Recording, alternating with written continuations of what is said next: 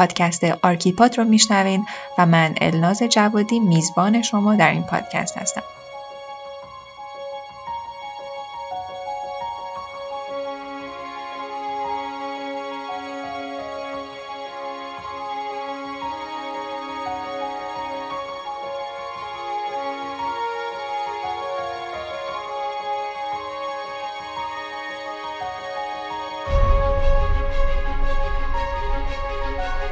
در هر اپیزود آرکیپاد سراغ یکی یا چند معمار میرم تا با شما تجربه های کارشون رو به اشتراک بذارم. اگر دنبال پیدا کردن راهتون تو مسیر معمار شدن هستین، امیدوارم که این پادکست بتونه بهتون کمک کنه.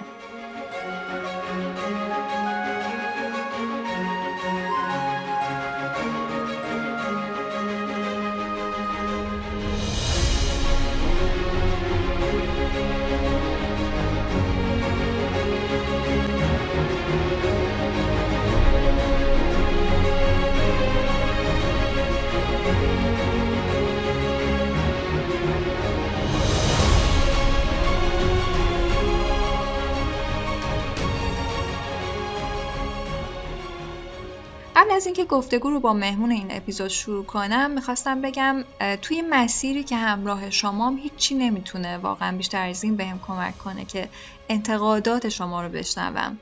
اینطوری آرکیپاد میشه همون پادکستی که شما با لذت بیشتری بهش گوش میدین. به سوالات شما در واقع جواب میده و میتونه همون محتوایی رو داشته باشه که شما انتظارش رو دارین. بنابراین با خیال راحت و بدون تعارف هر چیزی که فکر میکنین میتونه انتقاد سازنده‌ای باشه واسه پادکست رو به هم بگین. ممنون میشم و بسیار خوشحال.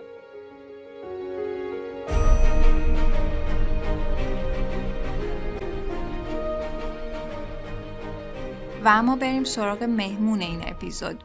اگر پیج اینستاگرام آرکیپاد رو دیده باشین، یه معرفی کوچیکی داشتم از مهسا مجتبوی. مهسا هم دانشکده‌ای من بود و چیزی هم که ازش از همون موقع توی ذهنم نشسته، البته غیر از خوش برخوردی و خونگرمیش، تلاش و تمرکز زیادش بود روی کار. چند تا نکته مهمم توی رزومه کاری مهسا بود که به نظرم رسید میتونه خیلی کمک کننده باشه، به خصوص واسه کسایی که میخوان مسیر مشابهی رو طی کنن.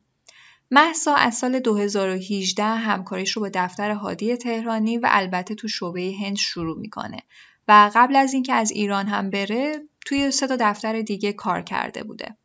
دو تا نکته مهم توی این تجربه است. اولا دلم میخواست بدونم دیدن محیط‌های کاری مختلف برای مهسا چه درسی داشته؟ دوما اینکه همکاریش با دفتر یه معمار معروف ایرانی و البته توی کشور دیگه چطور شکل گرفته؟ بریم که گفتگوی من با مهسا رو بشنویم.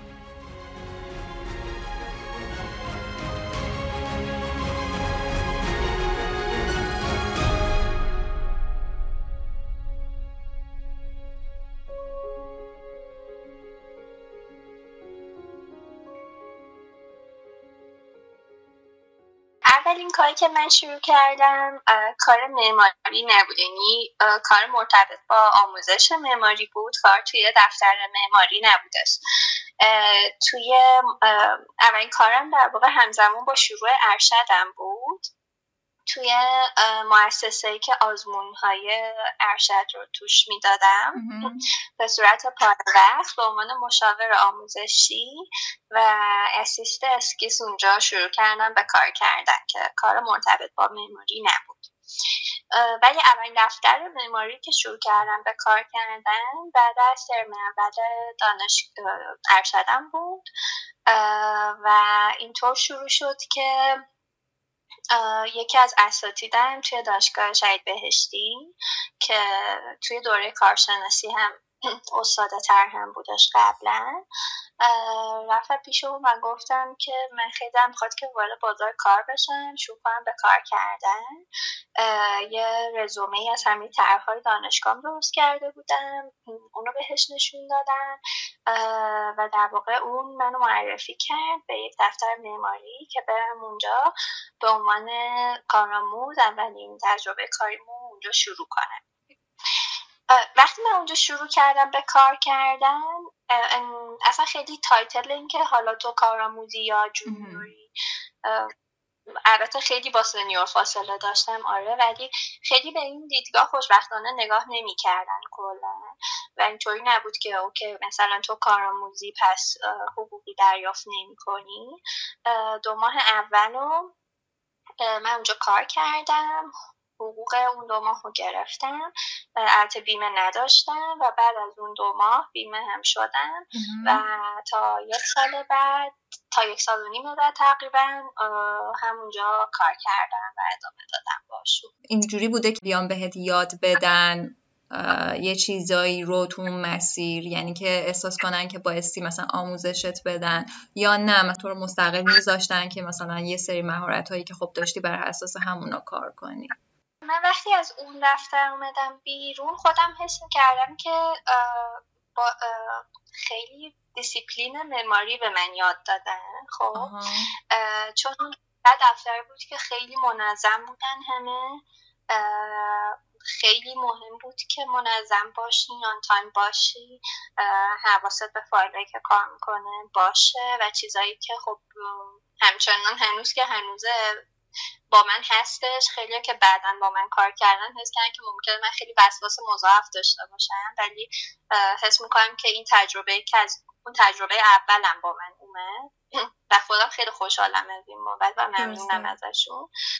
از بابت نرم افزار نه، خب مثلا اینطور بود که دستم آزاد بود، اوکی اگه قرار بود من چیزی رو مدل بکنم، مثلا اگر یه روز وقت داشتم توی اون تایم کسی نبود که بیاد به هم بگه مثلا حالا اینو این شکلی مدل کن اون شکلی مدل نکن، نه. ولی بابت اگر در رابطه با طراحی بود، اگر مثلا نقشه شهرداری بود، قوانین شهرداری بود، یا همین دیسیپلین معماری بود، چرا خیلی کمکم کردم.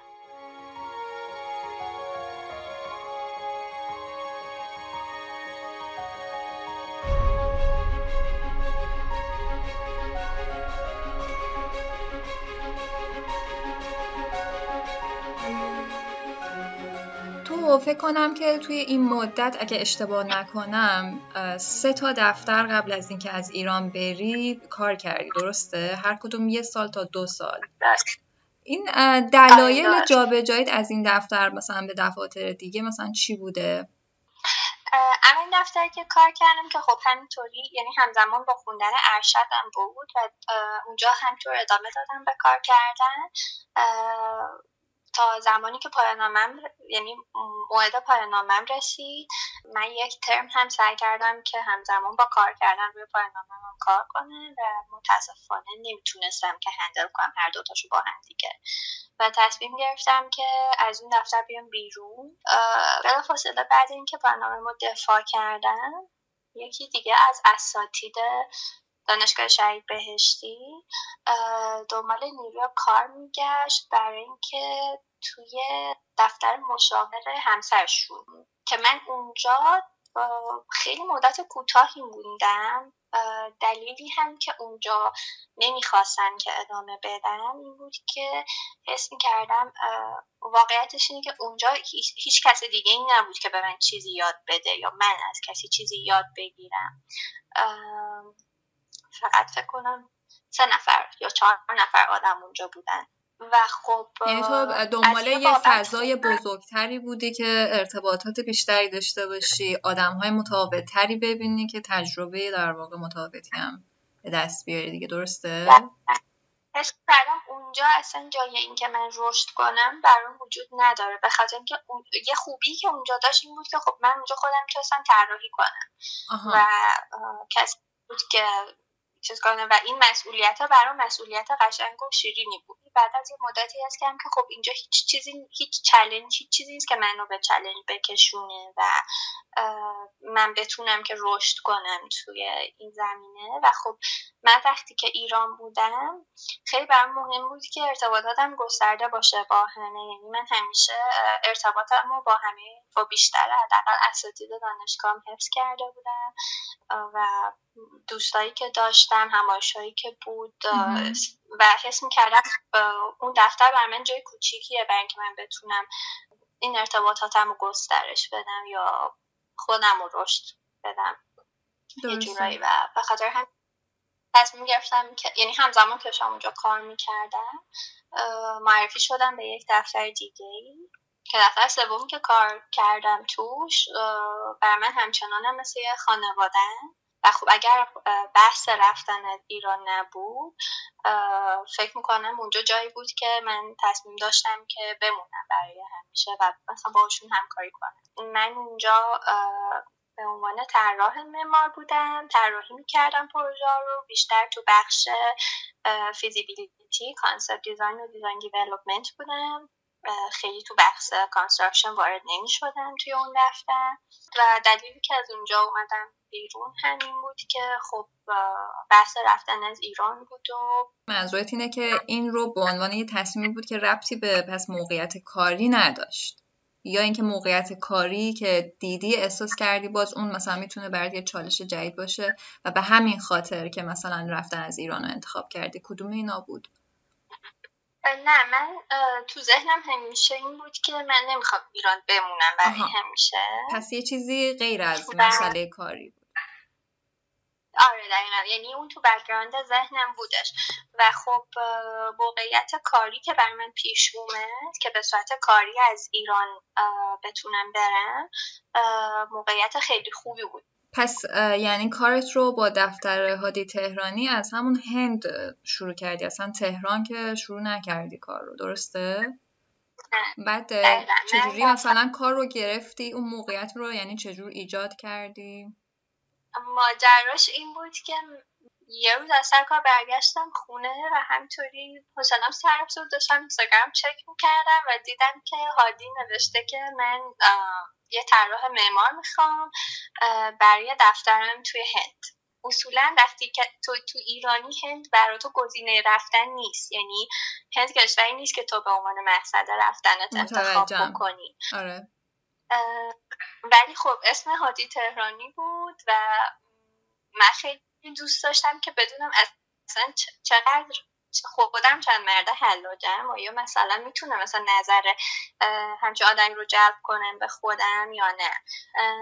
و رزومه رو فرستادم، فردا صبحش یه کسی تو واتساپ به من مسیج داد که چرا ایمیل تو چک نمی کنی و من توی بودم که شما و گفت من دایرکتور دفتر خانم تهرانم، کریستوف بود و گفتش که که وقتایی بیای برای مصاحبه و من, من خیلی همه چی خیلی اتفاق یعنی خیلی سریع یعنی سریع بود که من اینطور بودم که خب من دارم یه جای دیگه کار میکنم واسه شو بخوام واقعا نمیتونم سراب پاشم بیام دفتر شما مصاحبه، مثلا اگه میشه بذاریم پنج شنبه که من آزاد باشم بتونم بیام. و یه بار با کریستوف مصاحبه کردم، کریستوف ازش مثبت بود رو کار من. مصاحبه چجوری بود؟ چجوری پیش رفت؟ مثلا چه چیزایی میخواستن؟ من بعد رزومه‌مو براشون فرستاده بودم. رزومه‌م شامل همه نرم افزارهایی بود که بهشون مسلط شده بودم، حتی نرم افزارهایی هم که خیلی مسلط نبودن ولی آشنایی داشتم. سطح آشنایی با همه نرم افزارها رو نوشته بودم، پروژه هایی که کار کرده بودم تا اون زمان رو ذکر کرده بودم،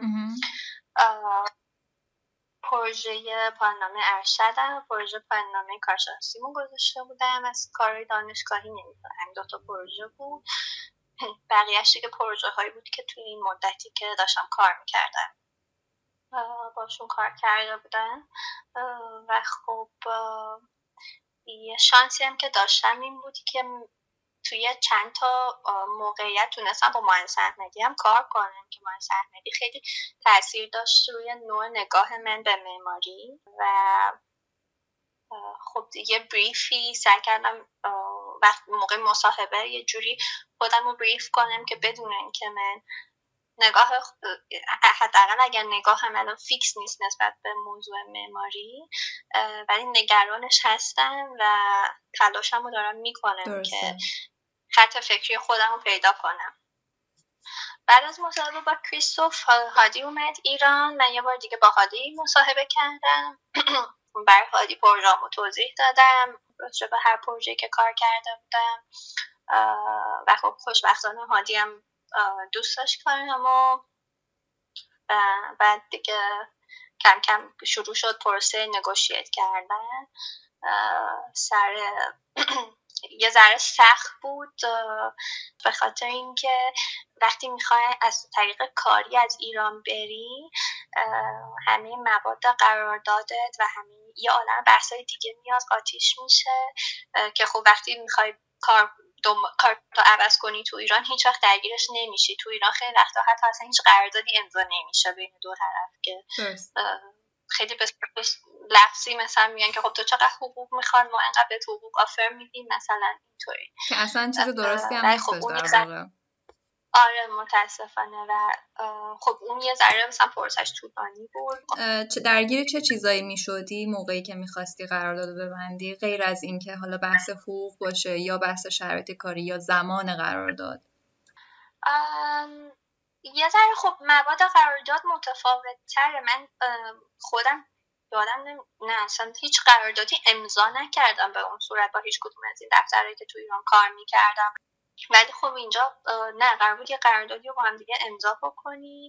البته این نگوشیت ها با خود شخص حالی نبود، با مثلا دایرکتور دفتر هند بود و خب مثلا یکیش بحث حقوق بود، بحث مثلا اکومودیشن بود، بحث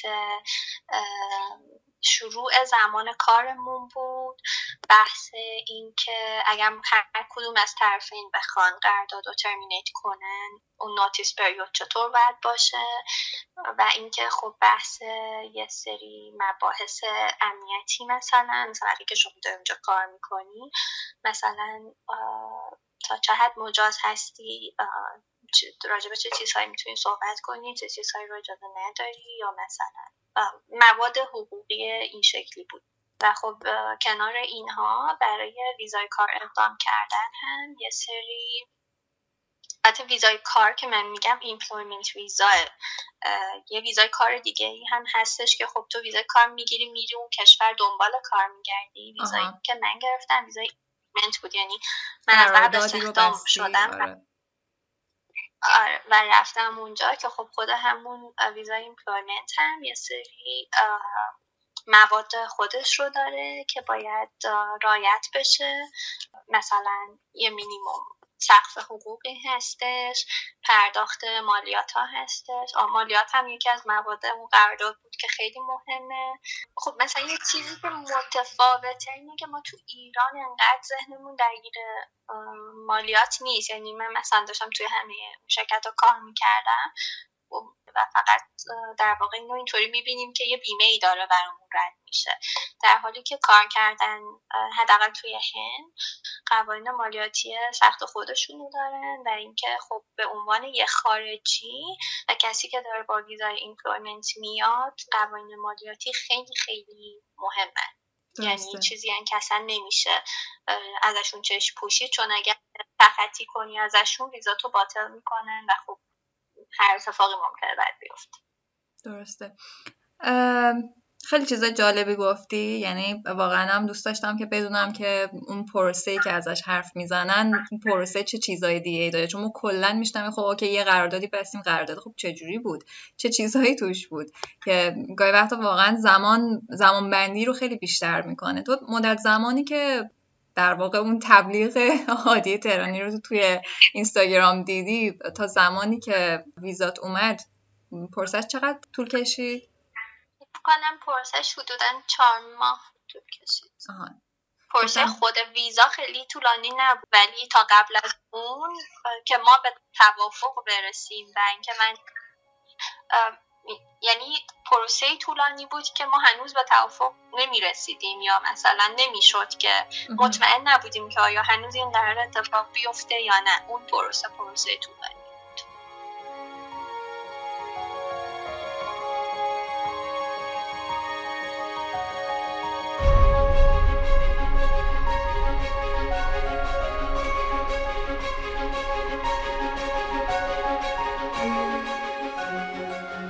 بریم اونور دیگه، بیایم هند، راجع به هند صحبت کنیم. قطعاً روزای اول حالا واسه هر کسی توی کشور دیگه خیلی متفاوته. تو وقتی رفتی رفتی که کارت رو توی یه دفتر خارجی شروع کنی، درگیر چه چیزایی شدی اونجا؟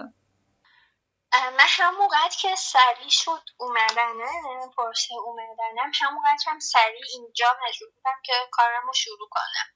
یعنی انقدر زمان نداشتم که مثلا یه هفته به خودم بیام که ببینم چه خبر و کجام، چه اتفاقی داره میفته. تقریبا یه, یه روز و نیم بعدش کارم رو شروع کردم. بعد اینکه رسیدم اینجا تقریبا دو روز.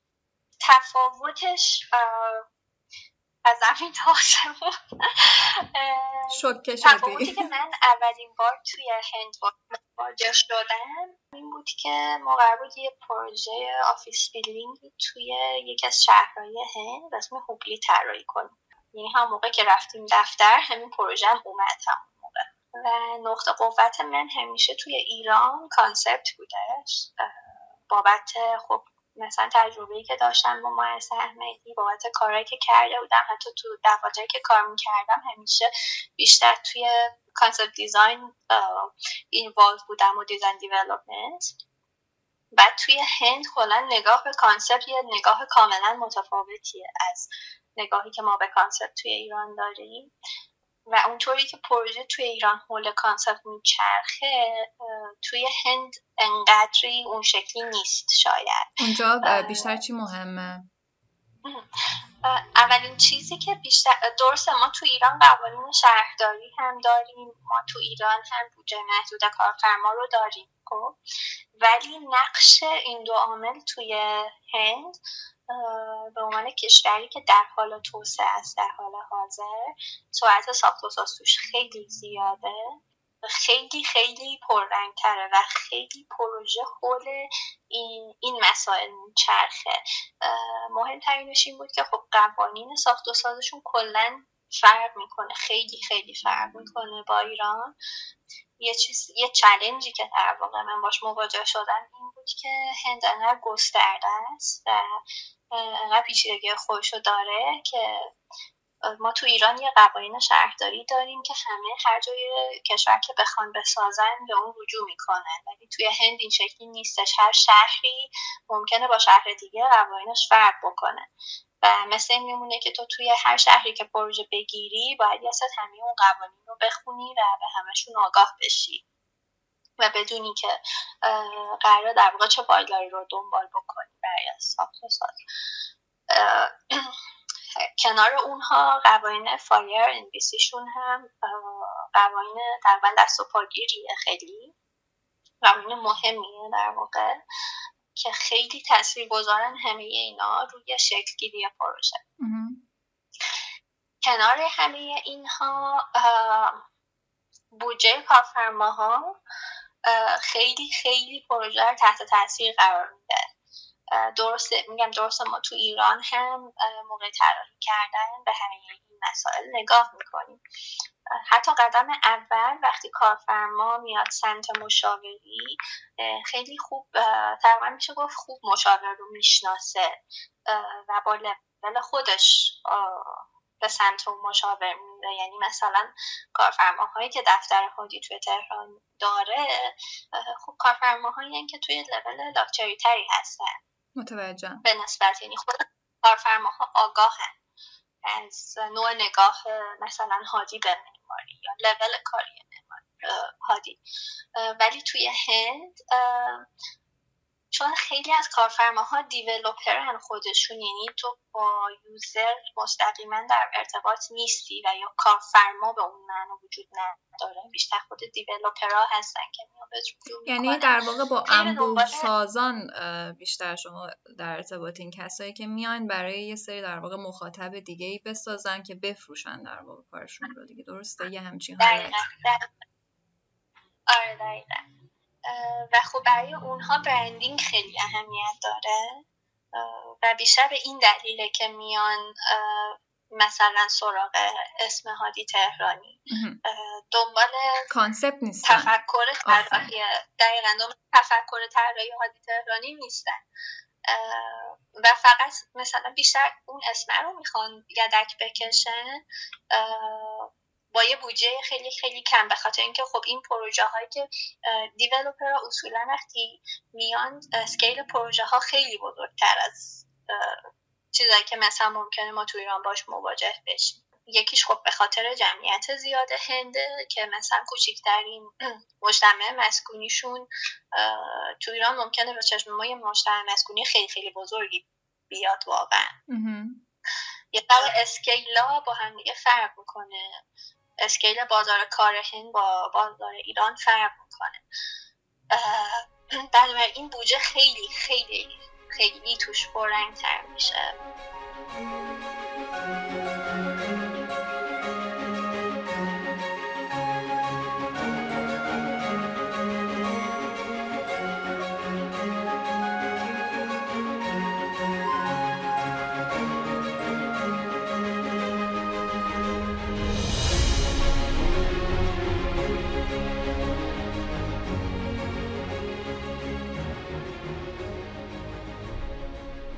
وقتی که آدم خب برحال هر جایی که البته باشه یه مقدار که جلوتر میره، حالا تعداد سالهایی که تو اون محیط هستش میگذره، تازه دستش میاد که مثلا چه نکات خوبی تو اون در واقع جایی که کار میکرده هست. مثل همون مثالی که خودت زدی، مثلا گفتی یه دفتر کار میکردی، حالا که اومدی بیرون اون دیسیپلین دیسیپلینی که اونجا داشتی رو حالا فکر میکنی که نکته خوبی بود که بهت یاد داده شد.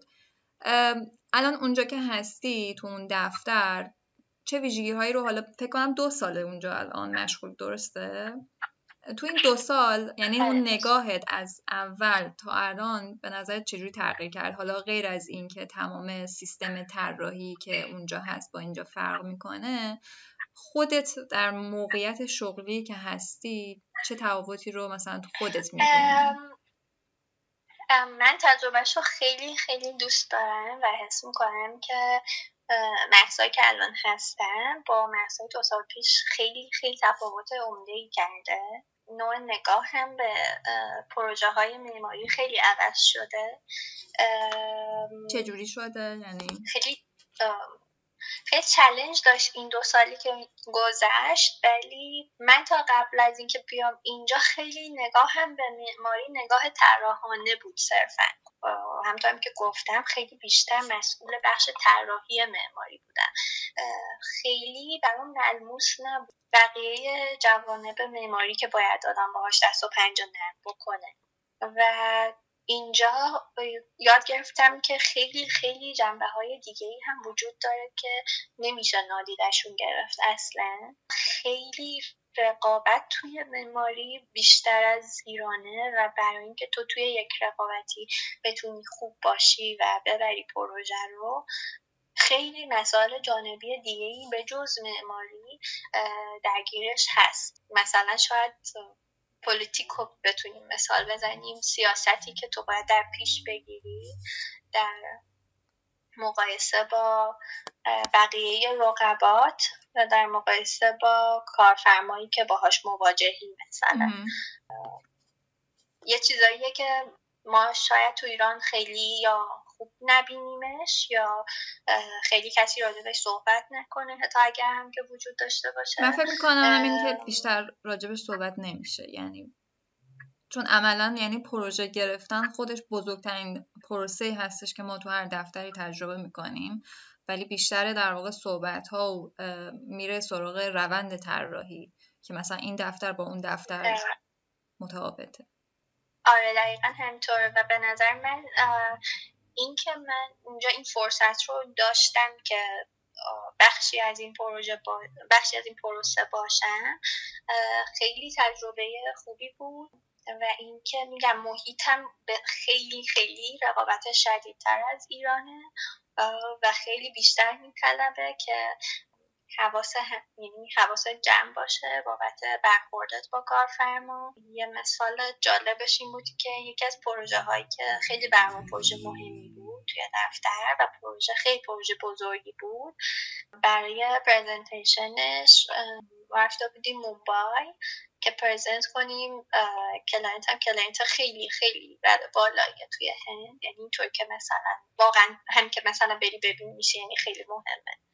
و خب نوچه های کلاینت که کنارش نشسته بودن، یکی از اعضای تیم ما اشاره کرد که در این شکلی بود که یعنی انقدر مقامشان بالاست که این شکلی بود که ما جمعه آخر وقت یه ایمیل گرفتیم که ما میخوایم که شما یه, یه پروپوزال به همون بدین توی این زمین راجع به مثلا این موضوع اینا، و فکر میکنم سه شنبه پرزنتیشن بود. در پروژه پروژه خیلی خیلی بزرگی بود و واقعا کاور کردنش کار خیلی سختی بود. این شکلی بود که ما واقعا آخر هفتمون بود که هیچی، رفتیم سر کار و تمام تلاشمون رو کردیم که برسونیم خودمون رو به اون پرزنتیشنی که انجام بدیم. و یکی از اعضای تیم ما توی اون پرزنتیشن به یکی از نوچه های کارفرما گفتش که شما برای ما حتی زمین رو نفرستادین و خیلی برامون سخت بود که ما توی چهار روز بتونیم که یعنی خودمون رو آماده کنیم. یعنی بیسیک ترین چیز این بود که اوکی مثلا یه, یه فایل اتوکدی یا یه،, یه چیزی از زمین ما بدونیم، و مثلا در این حد که ما نمیدونستیم حتی مثلا از رو گوگل ارث مثلا در می آورد، و همین باعث شد که اون پروژه تا این حد پیش رفت که من می‌خواستم دیگه مثلا ادامه ندن با ما حتی، و مثلا ما کلی دوباره مثلا مجبور شدیم که ریلیشنشیپمون رو خوب کنیم، مثلا کلی راه‌های دیگر رو بریم که بتونیم دوباره برگردیم به اون پروسه.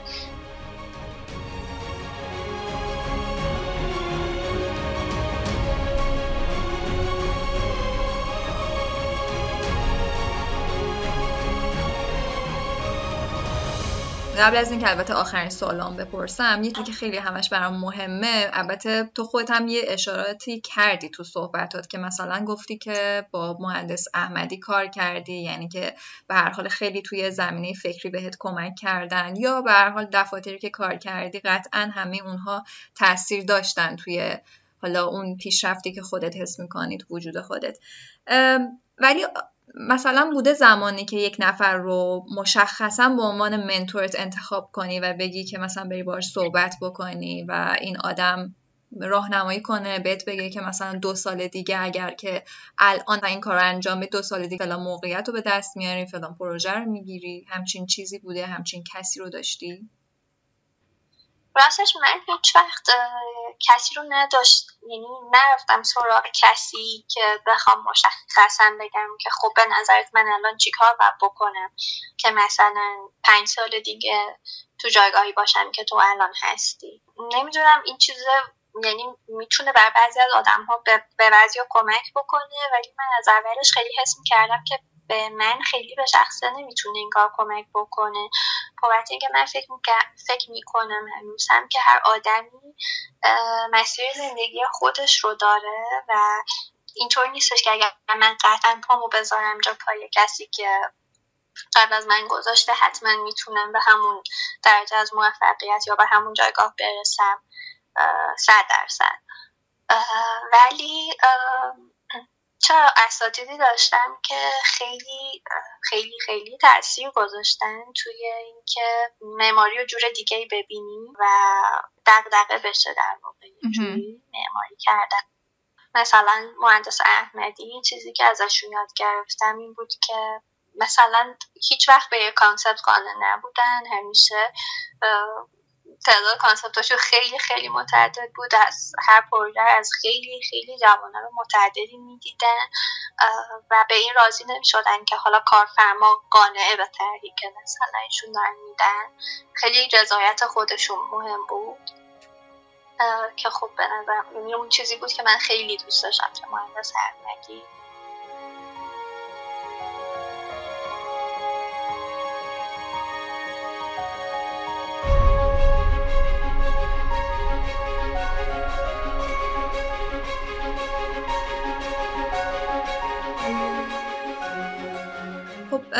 با همه این احوالات که حالا یه شناختی نسبت به خودت پیدا کردی و تجربه هایی که حالا کسب کردی، مسیر بعدی رو چجوری میبینی؟ یعنی منظورم اینه که توی آینده موقعیت شغلیت رو چجوری تصور میکنی؟ اصلا چه چیزی برات ایدئاله؟ یا اصلا به سمت ایدئال میخوای بری؟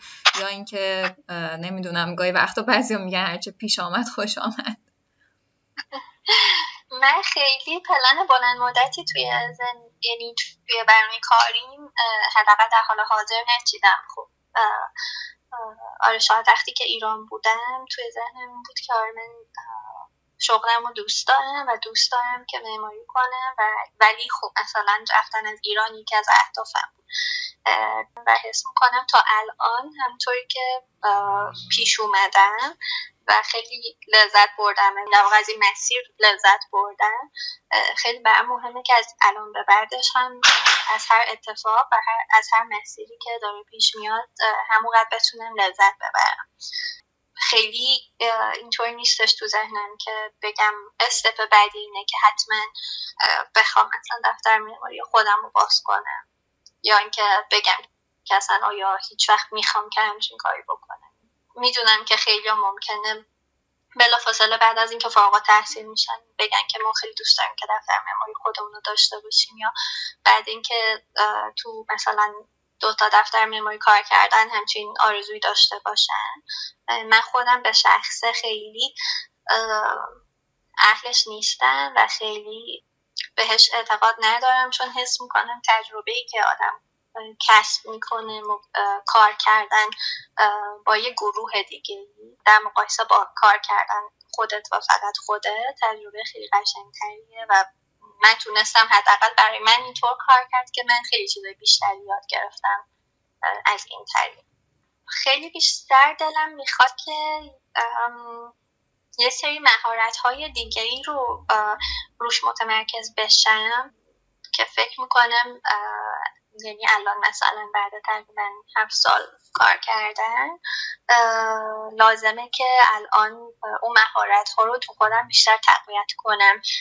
اگر که سوالت مشخصا در رابطه با طراحی معماریه، حس میکنم که شاید اون الان جنبه کم رنگ تری تو تو مثلا کار معماری، حرفه معماری من به خودش بگیره و شاید مثلا جنبه بیزینسی ماجرا شاید مثلا پررنگ‌تر شده باشه الان برام، یا جنبه فنی‌تر ماجرا مثلا برام پررنگ‌تر شده باشه.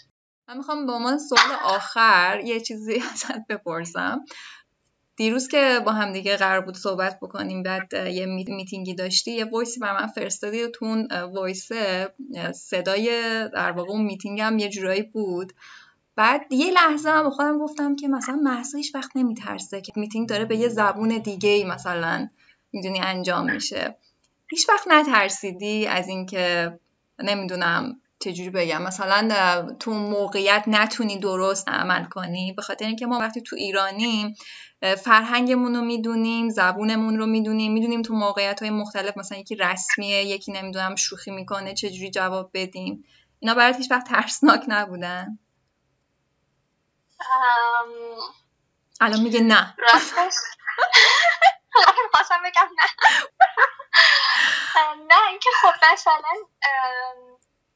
توی توی مثلا یه جلسه‌ای خیلی پیش میاد که خصوصا وقتی کارفرماها یه ذره اسکیلشون کوچیک‌تر میشه، خیلی پیش میاد که مثلا ترجیح میدن با زبان لوکال خودشون صحبت کنن و من متاسفانه هنوز مثلا نه هندی یاد گرفتم نه کارناتا کار که زبون خود این ایالت رو هنوز یاد نگرفتم کانادا و نمیتونم متوجه متوجه نمیشم که دقیقا اونا چی دارن میگن، ولی هیچ وقت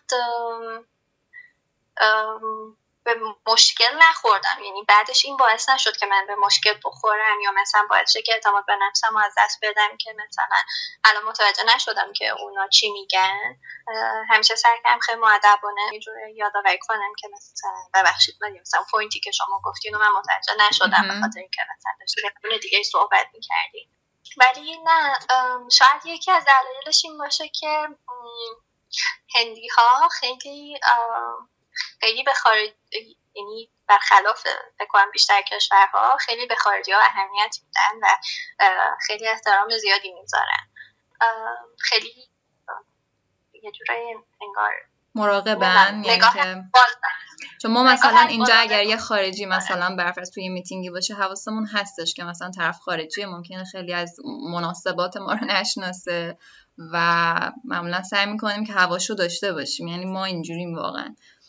آره دقیقاً. شاید مثلا به خاطر اینه که توی هند واقعاً تقریباً همون شکلیه و مثلا صرف همین که تو هندی نیستی و خارجی هستی، همونطوری که مثلا ما ایرانی ها اگر مواجه بشیم با یک کسی که ایرانی نباشه و خارجی باشه سعی کنیم مهربون تر برخورد کنیم یا برخوردمون متفاوت باشه. اینجا هم دقیقاً خوشبختانه همین برخورد رو دارن، بنابراین آره من خیلی یعنی خیلی باعث نشد اعتماد به نفسم از دست بدم یا احساسی کم بود کنن. جالب بود. من سوالم تموم شد مهسا. اگه فکر میکنی مثلا میخوای چیزی رو اضافه کنی یا مثلا من سوالی باید میپرسیدم نپرسیدم یا تجربه که خودت فکر میکنی از همه مهمتره ازش حرف نزدی؟ نه، ولی فقط دوست دارم هر کسی که این باید کس رو میشنوه بدونه که هر کسی هر آدمی به شخص مسیر خودش رو طی میکنه.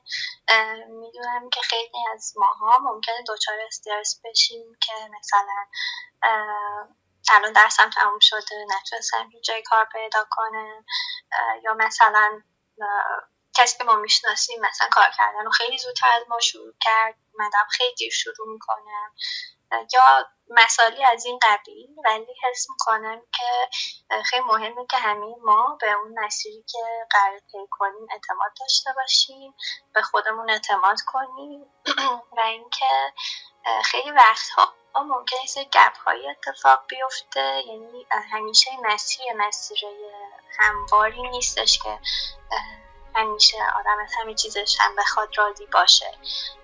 ولی من حس میکنم لذت بردن از هر اتفاقی که میفته، حتی اگر از دست دادن موقعیتی هست که هم توش هستیم و خیلی دوستش داریم، حتی اون خیلی مهمتره.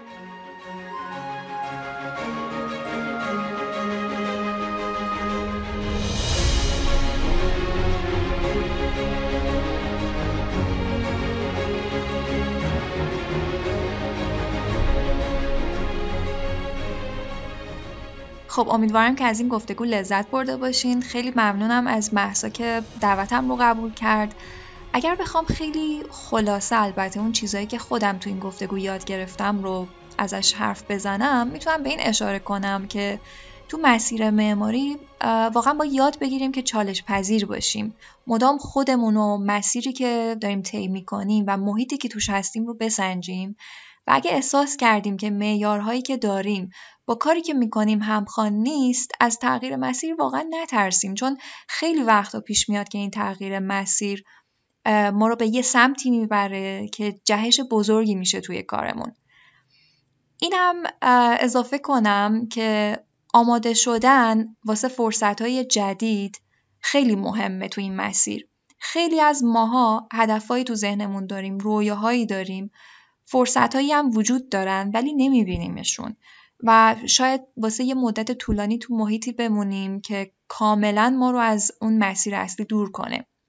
اگه فرصتی دیدیم، مثل حالا فرصتی که مهسا تو مسیر کاریش دید، نترسیم از نتونستن. به این فکر کنیم بدترین اتفاقی که میتونه بیفته اینه که پذیرفته نشیم دیگه، همین. ولی به نظر من اگر اون فرصت رو ندید بگیریم، حسرت بعدش به مراتب از همه چیز بدتره. پس ریسک کنیم، ولی برای هر ریسکی به خودمون فرصت رشد بدیم، آماده بشیم و اینجوری درصد موفقیتمون رو هم بالاتر ببریم. مرسی از همراهیتون. بی‌صبرانه منتظر نظراتتون هستم. برای اطلاع از اپیزودهای بعدی آرکیپاد رو در اینستاگرام دنبال کنید و برای شنیدن پادکست میتونید آرکیپاد رو به انگلیسی در اپلیکیشن های پادبین، اورکست، کاست باکس و همینطور گوگل پادکست و اپل پادکست سرچ کنید.